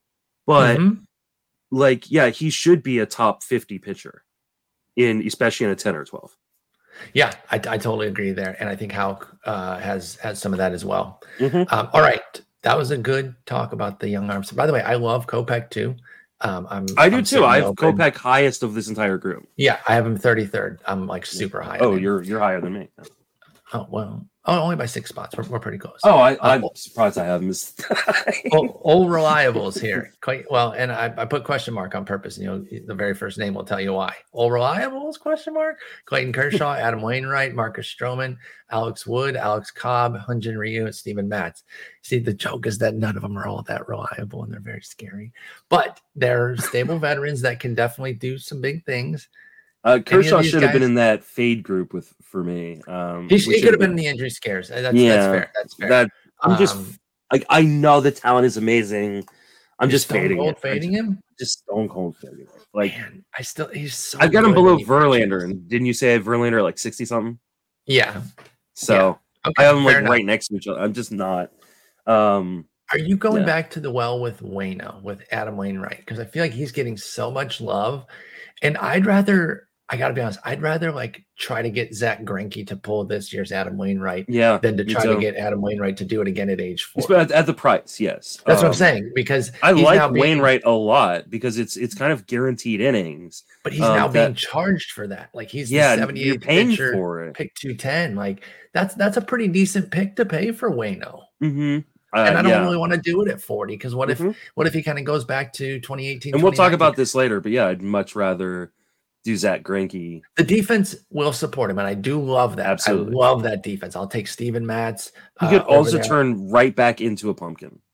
Like and that yeah, and so that's I'm, I'm just like I I Wayno. I respect that people are jumping in because like he was good again in 20, and then you add in last year, it's 271 innings of like really good work. I want to look for the next guy that's going to do that, though. The next veteran that's going to be going way late or a waiver pickup, as Wayno was for me in the Mhm. main, and and find it that way personally. That's Yeah. why I haven't really been going for Wayno. I'm, Uh, what about I'm- Stroman with the Cubs? Uh, took him in that mock draft yesterday. Um, Feel pretty Uh, good about him. I feel okay about him. He's never a guy that ends up on many of my teams, though. Um, but this was a situation where I had taken uh, my starting pitchers were Corbin Burnes and uh, Chris Sale um, and Blake Snell, and I just wanted someone I felt like I was going to get a lot of innings from. Um, And I love that they brought in Andrelton Simmons uh, to play uh, short there for him because I think that really helps. Uh, you know his ground ball tendencies. Um, lack of strikeouts, you know, can be a bad whip guy. I think that'll improve a little bit, but yeah, I just he's just such an unsexy profile that Yeah. I, I I rarely end up with him. Yes, same here, but you know he, he's good. He's a good stabilizer. Uh, the Alex is in San Francisco between Wood and Cobb. Which, if any, are you taking? Um, uh, Wood. I, I do not trust Alex Cobb's health, and I do trust San Francisco, and so that's why he's not off my board. But um, Cobb has just had so many injuries over the years that I'm just uh, and I and I think honestly, if if Alex Wood is able to stay healthy like he did last year and, and keep the skills that he kept last year, just add a few more innings, um, he could be like a surprise breakout yep. out of you know like a uh, top uh, 30 SP. Yeah, exactly. I, I think so there is like that possibility. Yep. Mm-hmm. Um, and Hyun-Jin Ryu, any? Uh, are, are, you out on him? no, not at all. Yeah, some people are ready to erase, like, kind of be like move on from him as a stud because last year was rough. I'm, I'm like, I'm not. I don't want to say giving him a pass where I'm just like not caring about any of it, but I think the discount has been appropriately mm-hmm. given to him. I think the even more. I was about to say even um, more so than should have been done. So I'm back in on Ryu. Here's a narrative. Here's a narrative alert um, for those of you who don't like narratives, like I don't like narratives. Uh, he couldn't but see his family his entire year last year and mm-hmm. he said it affected him because of COVID, um, yeah. and and the rules that Canada has around letting people from other countries inside. So um, it says it affected him uh, a ton, um, and I believe that. Uh, guy sense, who doesn't, yeah. who, guy whose first language is not the language where he's living. Um, now you don't get to see your family. Um, you're like a prisoner of war playing baseball. Um, and uh, so uh, yeah, I, I do think he's going to bounce back. I think he's going to be a lot better. Is he going to be elite? Mm, I think it's hard for a guy like him in that park with that turf, um, even though the defense got better to necessarily be elite. But um, I think he's way undervalued. I've got him way higher than where he's been going. Yeah, I, I like a Ryu buyback. I think uh, that people have been ready to kind of get rid of him. And so that at this first sign of trouble, they're like, get Ryu mm-hmm. off my board. I'm not doing that. I'm not making that mistake. I think he bounces back. And, you know, I do like that he pretty much stayed healthy. He's made 31. I mean, not pretty much. He was healthy, but made 31 turns. So that's that. His biggest concern in past years has been injury. So yeah. I like that. Mm-hmm. Um, let's talk about some whip studs. These guys are going to help your whip. They might have a little bit of an ERA problem because a lot of them have home run issues. They're control guys that need to tighten up the command, but they give you that good whip. And I think these guys are generally undervalued in fantasy because they might have a high threes, low fours ERA, and then their awesome sub one two whip is underrated. That's Jose Urquidy, Joe Ryan, Bailey Ober, and Anthony DeSclafani. Uh, Urquidy has a health issue as well, uh, no doubt about it. And DeSclafani's had some issues in the past, but who do you like best here out of this quartet of whip studs? Uh, it's DeSclafani, and it's not even close. Um, Joe Ryan for me. Um, I like Joe Ryan's the only other one out of these four that I would draft. I I, I won't draft um Urquidy. I won't draft uh Ober. Um Ober maybe Urquidy I'm like completely out on. Like I I don't understand why people want to be like Urquidy's the next thing. He doesn't strike guys out. He has a homer problem. He's in he's got injury issues. He has like, swing and miss stuff. Are... He has elite control, and he's 26, 27. Yeah, and at some point he's gonna have to prove it for I'm gonna pay for it. Like I, I mean, just... he has swing and miss stuff though. Like twelve percent swinging strike rate, like it's there. He's got a deep arsenal. I don't know, man. I'm big on Urquidy still. I know the home run issues there. The command needs to be refined, right? He's a control guy right now. He needs that next piece of the command. The health is there, but I think the health is appropriately priced for Urquidy. He goes around pick 250, 240, 244 is his ADP over these last six drafts of, of um, draft champions. I think that's a fair price. Like that's it's covered. not a bad price. I just yeah. don't I don't I don't see the breakout come. Okay. Um, that, whereas that, with like fine. Fani, we saw the breakout and yep. people are still it, fading it. Like I especially if you uh sat him against the Dodgers. Yeah, or in Cal- like, a, a, like his three Colorado. worst starts were two against the Dodgers and one in Colorado. You could it is conceivable that avoided you those. avoided all of those. Yep. Um, you know, and now there's less games against the division, right? This year, isn't that the schedule? Oh, is it? It's it's or or, or is that start next year? I, I that um, I do I do not know offhand. Either But, either uh, this year or next year, there's going to be be less division games. So I think That'd it's be great year, for actually. him. Um, but either way, like he stayed in San Francisco. Like the the big concerns for me was like, oh, where's he gonna go? He stayed in San Mhm. Francisco, uh, with that good defense, good park, good org- pitching organization. Um, I love DeSclafani. I think he's vastly underrated. Okay, I definitely think there's some underrating of him, but I like that whole group there. I would be open to Mhm. any of them. Uh, young gambles here. These are guys that a little bit different than the young arms looking to make a leap. They've got uh, bigger questions, but they could also be studs. Huascar Ynoa, Garrett Whitlock. I don't know what his status is. I'll look him up in a minute. Luis They're trying to stretch him out. Okay, okay. Drew Rasmussen, Josiah Gray, Tyler Megill, Jesus Luzardo, and Carlos Hernandez um, in Kansas City. Who do you like here on the young gambles? Any of them that have you've been have been like a pet player of yours that you're taking consistently or anything like that? I've been getting a lot of Patino, Rasmussen, and Josiah Gray. Um, I lo- love Huascar Ynoa, but the injury scares me. Um, uh, you know, he finished the year with a shoulder, uh, finished the playoffs with a shoulder stu- uh, shoulder issue. Um, that just scares me enough. And he's a two pitch guy. Um, Tyler Megill looked really, really good um, in that spring start. I've been on that Uh, Tyler Megill train. I haven't, but I'm. He's another one of these guys that someone his men will be hundred. Someone someone will take Oh, him in you the think top. it's going to be that Yeah. that high? No, he goes. Somebody will. No, his I- min I won't be me. right now. No, one fifty. Even Mm, that's crazy. 125. I, I'm gonna. I'm gonna. I'll say 125. Somebody Yo. will. It won't be Um, me.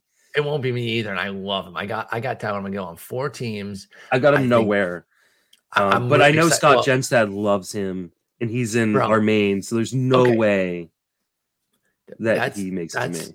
That's Tyler Mahle, Nathan Eovaldi, Sean Manaea area. I can actually believe it. Yeah. Thank you. Like Um, he, he would he would kind of like he he has not proven nearly as much as any any of those guys, pardon me, but I don't it would be a lot, right? You don't have to take him there, but if you're worried that somebody else in the room is is ready to take him at any point, again, I think 150 is probably that would be my pick. He went. He went. He went round sixteen, the first pick of round sixteen in the tag team. Okay. Um, Tyler Megill and and with the yes. Mets, by the way.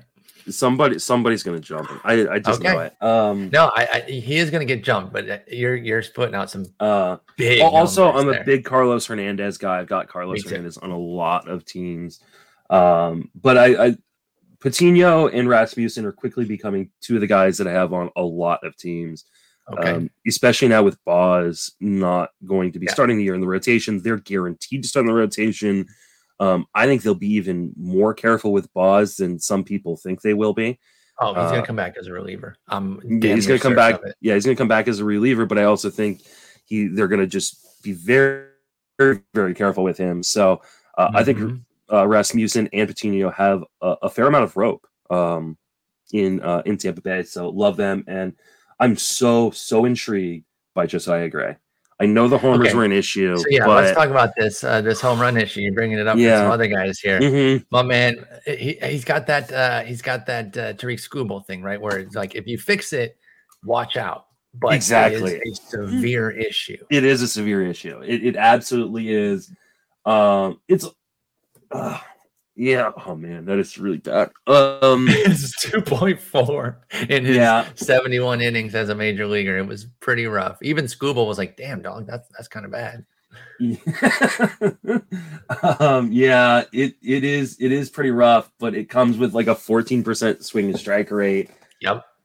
When, when they I- aren't hitting it out, they aren't touching the ball. It's Yeah. it's, it's either or. It's like it's Meatball City or what was that? the, How did you the, throw the that? The bigger issue is it's the combination of the walk rate with those strikeouts. Yes. So because it, it Um, expounds the issue more than it does with an Ober, Ryan, Urquidy, and Mhm. DeSclafani. They don't exacerbate their homers by walking guys. so he either needs to um be okay with putting guys on base or he needs to just Robbie Ray and go, I'm not going to put anybody on base. You hit a solo, you hit a solo, but I'm going Yep. to just strike out a ton of guys.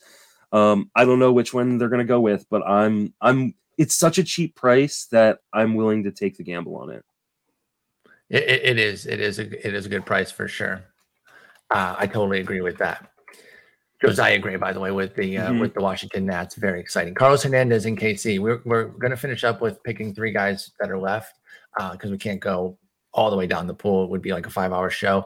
Um, and you were going to put Carlos. I'm surprised we've so- gotten through this many in an hour and a half. This has been Hey, speed round. we're, we are kick we are kicking it in the high gear. But I just want to cape for Carlos Hernandez as well because we both really Mm-hmm. like him. He showed some really nasty stuff. Uh, 86 innings last year. Go through, watch some of those starts. If you're not sold on him, you will quickly become sold. It's not all there in the 85 innings where you're like, oh, this, that, and the other. There's different things that are there that uh, when you're watching him, 25 years old, there's a lot about uh, Carlos Hernandez to like. All right. Yep. Pick three one of yours is is somebody you always pick, but you have a different Mhm. reason for picking him. It's not just a meme. Uh, and then you got two two veteran volume guys. Give, give us your three guys here.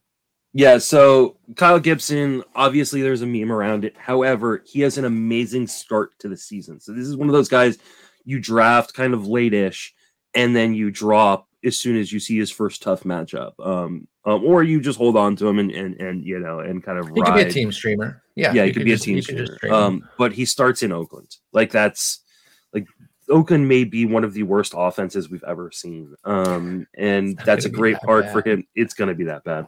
Um, it's uh, uh I did draft Tony Kemp in the tag team though with one of my last picks. Uh, Those plate skills they got me messed up, man. I don't know. it was a 29th round. I was like, whatever. yeah, Um, he's so cheap. That is all right. So uh Doesn't he have the Mar? Doesn't Gibson get the Marlins after that? something like that. Like it's Or it's, it's Pirates, a it's pretty like- it's a pretty light early schedule for him.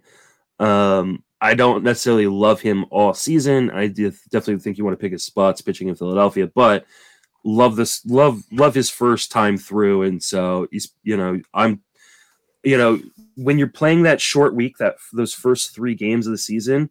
I want to attack guys like Gibson, guys like Madison Bumgarner, who are going to be waiver wire fodder in a lot of leagues, but have a really good first start. And then I'll drop and move on to a streamer or a closing target or someone like that.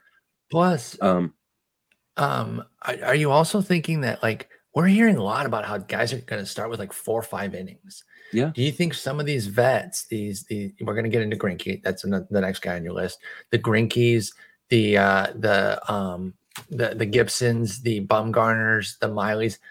Are they going to be the guys who might be able to go five, six, stretch it out a little bit, and actually get into that win range? Is that why you're favoring some of these crusty old dudes that too. I'm the outset of also season? yeah, absolutely. And I'm also uh looking at guys like Brent Suter. Mhm. Um, you know, these guys that were like wins hogs uh in middle relief Oh my God, last that year for for for early, you know, these these guys that are long relievers, the Tomlins of the world. Uh I like I'm Johnny looking for good- for that reason too. By the way, Yeah. he's a big fireman. hmm So I'm looking at these guys, especially in early, good early matchups, to see, hey, maybe I can sneak a couple extra wins uh, early, and then you know drop them for whoever the streamer of the week is. Yeah, yeah. Uh, so Greinke in KC, Mhm. going back. You know, I was kind of leaving him for dead a little bit because I was thinking he might actually retire, and so that's why I was just kind of Mhm. ignoring him. I, I was wanna too, but now. I think I put him as like a top 50 starter. I, I was gonna say I completely 180. I didn't quite go that high, but I'm like, now I'm in. He's going back to where it all started. He still put up a 117 whip last year. Even the 416 ERA didn't kill you for 171 innings. I think the strikeouts will come Uh, back. Like, yeah, so that was the question then. Will the strikeouts get back into the 20s because it was at 17% last year? And if so, uh, what what can Greinke do this year? I mean, Greinke is one of the smartest pitchers um, we've seen, you know, and this big problem last year was giving up home runs um, and he stopped striking out guys. Uh, I think the the strikeouts will come back up a little bit, maybe not to previous levels, but enough Like where he gets 20s. yeah, 20, you get back in 21%. 20, 21 percent. Um, I think the park will help with the home runs. Um, that division will help a little bit too, but the park uh, more so than others. Uh, I just think he is completely unspectacular but solid. Yeah. uh, and Yeah, I kind of like it- rooting for it. And and another narrative, narrative time, right? Um, he's going back to Kansas City where he's comfortable, and that is a huge thing for him. It's not a huge thing for other people, but for him, he is he's got social anxiety. Um, he really struggles being outside of his comfort zone. He's going back to a place that I think he, they said his his actual home is like 30 minutes away from Oh, the wow. park. Okay. Um, like this is this is home for him. Um, and I think he's going to be comfortable, and I think that's a big thing for a guy like him. Yeah, I think that's a great call out with uh with with Zack Greinke. Like I said, I moved him way back up, much more in Mhm. consideration for me now. Wade Miley, um, the Cubs yoinked him for free. and, You know, just got to pay the toll, and it was ten million dollars from the from the Reds. That was the first sign that the Reds were just giving up. Um, because Miley is not bad as a, a ten million dollar arm in real life. What do you think of him in fantasy? Not going to get many strikeouts from him, but he's moving to a better park. Um, the defense behind him uh, is going to be better, uh, especially with Simmons. Um, I think he is a solidly unspectacular guy again.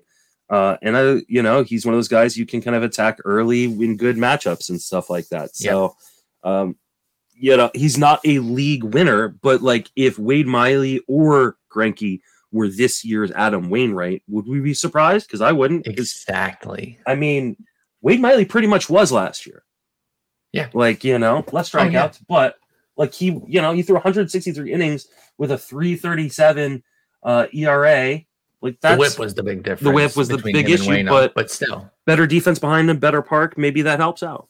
Yeah, and I, I think Greinke could definitely be the Wayno, and I wouldn't just not buy Mm-hmm. Wayno because I'll just buy Greinke instead. So I went a little bit more on the upside end than the Mm-hmm. solid volume, and so it makes a good uh, yin yang here with our picks. Reid Detmers is my first. He's starting to get the hype train because he had a Oh, huge yeah. spring outing, Mhm. uh, which bums me out a little bit, but I'm also excited by it because I really, really do like him. And uh, it's going to raise the price, but that's okay. I again, I encourage people to watch some of the 20 innings last year because you're not going to see it in the in the stats from those 20 innings, but you're going to see it watching him and be like, this guy has it. There's those glimpses of just studliness, and it could just be something that comes together quickly. It is a it is a bet for sure that uh, might not pan out. Reid Detmers could be somebody you end up cutting very soon, but you take him with one of your later picks on the chance that he's one of the big breakouts this year, um, even in a six man rotation. I'm willing to do that. I think the upside is rich with Detmers. That um that Angels rotation is sneaky good Yes, if it it's healthy. It needs to stay healthy. Um, And that's the biggest issue for sure. But they've got because yeah, they have Ohtani, talent. Syndergaard, and Sandoval. Um, but Lorenzen is really interesting. And I Um, didn't pick him here because I talk about him a lot, but he would have been one of my picks. Yeah. But I, I, I kind of want to get some new names going. Yeah, and then that's what I did too. I mean, I could have talked about Patrick Corbin and talked about you know all those guys and stuff like that, but Yeah. um, yeah, I think uh, I think that rotation is kind of sneaky good, which is surprising considering they didn't really add to it after Syndergaard. So um, I guess they added Lorenzen, but um, my only question is who's playing shortstop there? David Is Fletcher, it David probably. Fletcher? Yeah, yeah, probably. I mean, the defense is good at least, but the hitting is not. Um, I actually am the radio's probably going to call me here. Sirius going to call me, so I got two more Mhm. guys. Nestor Cortes has a great shot at that fifth starter's role, and he pitched really well last year. I, he get, he's getting no love. He's kind of like a Ranger Suarez type, uh, where he came out of the bullpen, pitched really well, but is is much lower, much a cheaper Ranger Suarez type because nobody's giving him any love. I think Nasty Nestor could be good. And I'm buying back in on Tony Gonsolin. The, the discount has been appropriately put on him after the disastrous year last year. But like I said earlier, they don't have a ton of guys that they can go to this year. Gonsolin's going to have an opportunity to get back into that rotation and be Is a he? factors. What? Is he? They just Yeah, signed Tyler Anderson too. I, I don't believe that like Tyler Anderson or Andrew Heaney. I think he's. I think he's a. completely. I think he's a six starter, which is fine. The teams are going to use six starters yeah, quite a bit. Te- teams are going to use eight those guys, starters. so- Um, he's not better than Heaney, but um, Yes, he is. Oh my god. uh, but yeah, no. I mean, teams are going to use six starters this year, probably Yeah. seven or eight starters. And the Giants have like fifteen starters right now. It's ridiculous. I mean, yeah, I mean, like the teams are, are getting ready because they got to gear Mhm. up because they know that there's going to be shortened outings, especially at the front end. So I'll take Gonsolin. Like I said, the command escaped him last year. He was dealing with injury. If he's healthy, I think he's going to be good. And I do think he can actually get a good number of innings, even as a six starter there. So Yep. he's my third with uh, with Nestor and Reid Detmers. And that's perfect timing because the radio's calling right now. So just see you in Vegas. great work on the SP. See you in Vegas, man. Take care. Take it easy.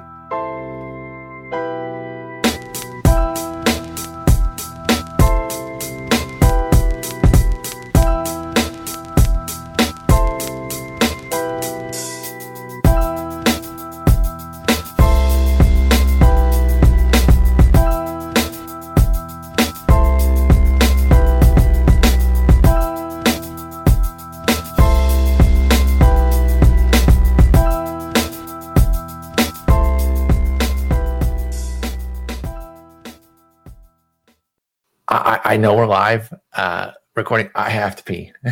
I'm the smallest That's bladder okay. ever, so I'll, I'll be right back.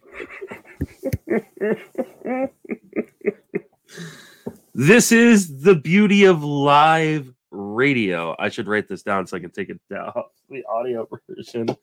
Um, yeah, uh, I know there's at least one person watching live, but uh, so if you got questions, now's the time to ask because Paul is peeing, and we are at the 52 minute mark.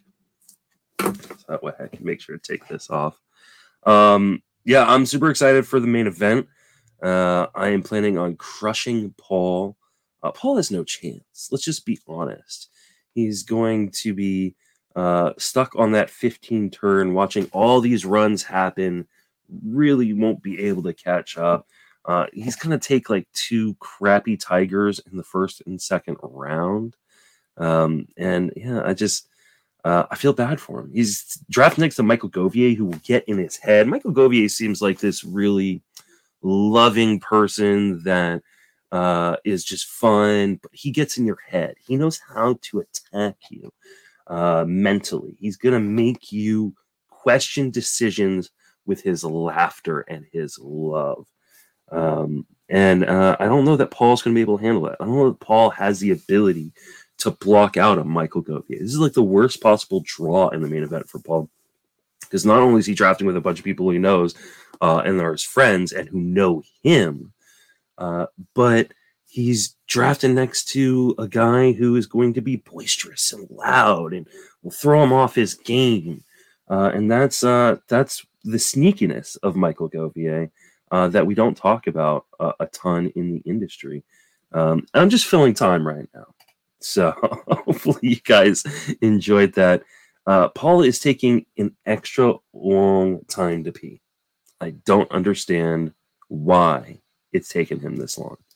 Um, so, but uh, while I'm in Vegas, I'll also be doing uh, the uh, ult- or not the ultimate auction, the uh, the uh, auction championship, uh, which is a fifteen hundred dollar uh, auction league. I think Paul's going to sit in with me on that draft, uh, which should be a ton of fun. Uh, uh, it's it's a really really tough room though. So I think Mark Cerebro uh, is in that league. Uh, Jenny Butler, who's been on the podcast, is in that league. Um, I can't remember exactly everybody else, but it's it's a very very tough league. Oh, I think Dave Potts is in that league as well. Um, very very tough league, and it's my first NFBC auction uh, ever. Uh, so definitely a little bit nervous about that. Going to be working real hard to get my values uh, done done for that tonight uh, because I leave for Vegas tomorrow. And if you are in Vegas, please, please, please, please stop by and say hi. Um, it's uh, I think it'll be uh, it's going to be a lot of fun. I'll be running around crazy.